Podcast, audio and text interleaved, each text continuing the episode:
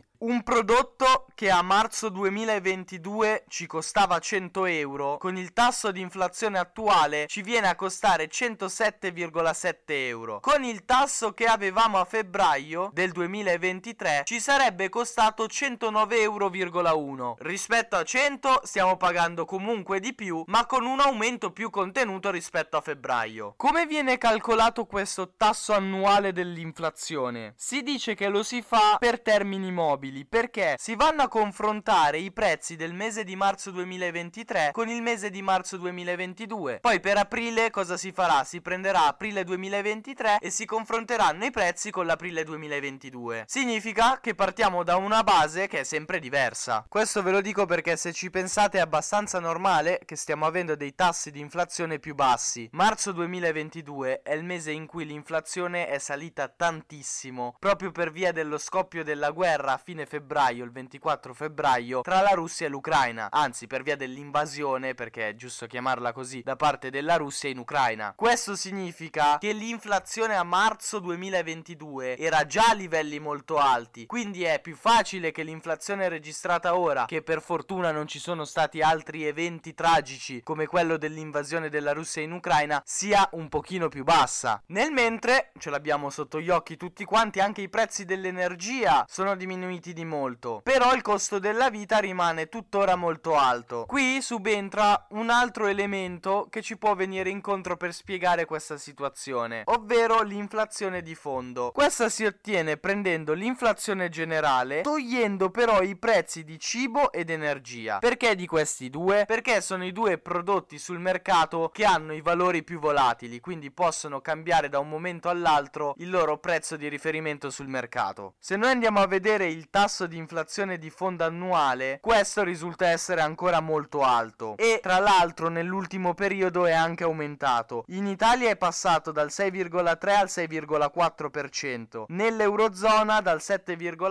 al 7,5%. Per questo, nonostante qualche nota positiva arrivata dall'economia nell'ultimo periodo, il costo della vita risulta essere ancora molto alto e il problema dell'inflazione resta attuale. Questo quindi è un po' il film dell'ultimo anno per quanto riguarda l'inflazione e quanto essa ha influito sugli italiani e soprattutto sugli investimenti che hanno fatto. Nel mentre vi ringrazio per avermi ascoltato e seguito anche oggi, ci risentiamo domani con la seconda puntata della settimana, ovvero la numero 62 della seconda stagione, sempre qui su Grigio Podcast.